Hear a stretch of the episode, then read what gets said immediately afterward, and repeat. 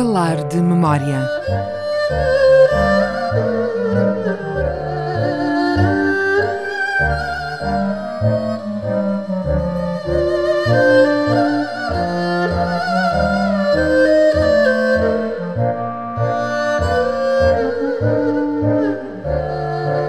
Viva, sejam bem-vindos falar de memória sempre com João Guedes. O meu nome é o Pinto, numa altura em que o mundo assiste a uma verdadeira corrida contra o tempo à procura de uma vacina e de um tratamento para o novo tipo de coronavírus que causou uma pandemia com origem na cidade de Wuhan, no centro da China. Recordamos hoje como o encontro entre o Ocidente e o Oriente, dado há quase 500 anos aqui em Macau, teve também reflexos na história da medicina, João. Sim, exatamente. Este, esse encontro eh, traz eh, a medicina eh, ocidental, que na altura dava os primeiros passos. Portanto, estava-se ainda longe, estamos, portanto, no século XVI, estamos muito longe ainda da, da medicina científica da, e da química, até naquele tempo era a alquimia, é? e, e, de maneira que, nesse aspecto até, eh, pode dizer que os chineses estavam talvez um bocadinho mais adiantados, nomeadamente no conhecimento dos sais, eles tinham eles pensavam até que, que eh, pensavam, não sabiam, por exemplo, eh, tinham feito estudos sobre eh, as diferenças entre a água da chuva de, diferentes locais. Nos sítios era mais alcalina, noutros mais ferrosa, noutros tinha mais uns sais daqui ou dali, e de maneira que havia receitas de, de eh, nós ainda não tínhamos chegado eh, à sistematização da, da, da enfim, da, dos conhecimentos empíricos e, e, chegar à química. De qualquer maneira, quem chega e traz todo, todo esse conhecimento eh, acumulado do, do, do Ocidente, eh, enfim, o, as ervanárias que eram que ficariam desde até, o Ocidente, mas enfim isto é um saber que remonta aos gregos e aos árabes, não é? Portanto, eram, sim, eram fruto de, de, muitas, era, de muitos encontros. Era, pois. É por isso que devemos, devemos assinalar que, nessa altura, havia uma paridade bastante grande entre o Ocidente e o Oriente, não é? As rotas da seda, não é? Exatamente. E podemos dizer que os chineses estavam, talvez, um bocadinho mais adiantados em determinados aspectos.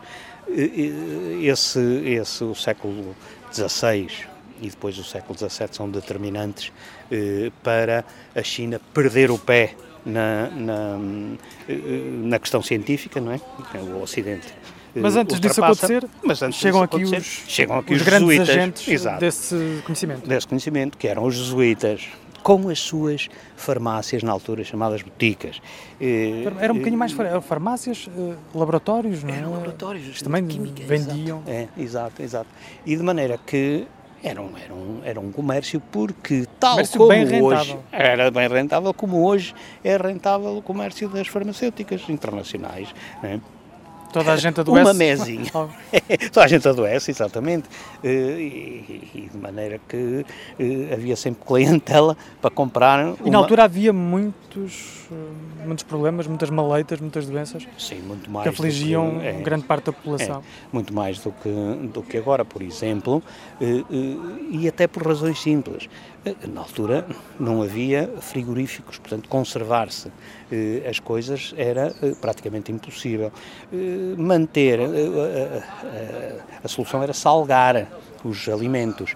Ora, a salga não conservava durante muito tempo qualquer alimento. As especiarias também tinham um certo uh, fator conservador, também não aguentavam os Tinham alimentos. os seus limites. Tinham os seus limites. E, portanto, só verdadeiramente no século XX é que deixaram de preocupar a medicina, eh, sei lá, doenças como a entrite. A entrite, eh, que era uma doença do estômago, eh, por comer frutos verdes e coisas assim, dizimava populações inteiras, não é? essas, essas doenças todas que só acabariam por ser debeladas em já bem dentro do século XX, quando pronto, o frigorífico, e o frigorífico, por estranho que possa parecer, devela muitas situações. Mas estamos nos jesuítas, e os jesuítas já conheciam eh, essas propriedades, propriedades da, das especiarias, as propriedades do sal, eh, das plantas. das plantas, as propriedades das próprias águas, que eram diferentes, não é? E de maneira que eu aconselhava uma visita ao Museu da Santa Casa da Misericórdia, que tem lá as reproduções dos frascos eh, onde eram depositados esses medicamentos, as tais mesinhas eh, para isto e para aquilo, eh, e pelos formatos é muito interessante ver aquilo, porque depois tem a... Tem a... Santa Casa que cria o primeiro hospital de Macau, também reconhecido como o Hospital dos Pobres, havemos de falar desse hospital mais à frente. É, que curiosamente, antes de ter médicos, tinha boticários. Boticários. É, um, é um hospital criado em 1569. Exato, por aí mais ou menos, com Dom Marcelo Carneiro, que faz a criação. Pouco mais de 10 anos depois dos portugueses Sim, se terem é, estabelecido é. em Macau. E, e, claro que é um jesuíta uh, que o cria, que é Dom Marcelo Carneiro, que vem para cá, que nem sequer era bispo de Macau, porque Macau não, não era diocese, exato, e de maneira que uh, esse hospital vai ocorrer duas situações muito... A lepra? Muito, a lepra, e as doenças, principalmente de estômago, que afligiam a população de Macau de uma forma brutal e continuam a afligir. Nós vemos os relatórios já do Dr. Gomes da Silva nos finais do século XIX, que era o diretor do São Januário, do São Januário eh, a falar dos problemas que provocava a, a, a alimentação aqui, que era à base de peixe salgado ou seco e todos os problemas que isso era muito forte provocava. Para claro, e matava, portanto eram, eram doenças. Mas depois do Hospital da Santa Casa, poucos anos depois, dois anos depois, surge em 1571 a Botica eh, de São Paulo. A Botica de São Paulo. Tornou-se é a mais famosa. A mais famosa. Ora, a Botica de São Paulo é interessante eh, eh, porque ia pedir os, os medicamentos, a, a matéria-prima para fazer os, os medicamentos a Cantão ou a Goa, mas a Cantão era pedida, de facto, matéria-prima muito específica, porque já na altura o laboratório farmacêutico de Goa estava mais avançado e respondia aos requisitos que os boticários de São Paulo eh, exigiam, coisa que Cantão não conseguia responder.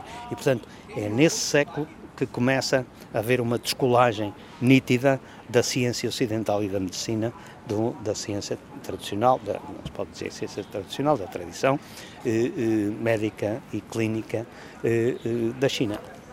Assim recordamos a Botica de Macau, o laboratório farmácia dos jesuítas que ganhou grande fama no combate a inúmeras maleitas e doenças, incluindo as temidas pestes que eram combatidas com as chamadas pedras cordiais.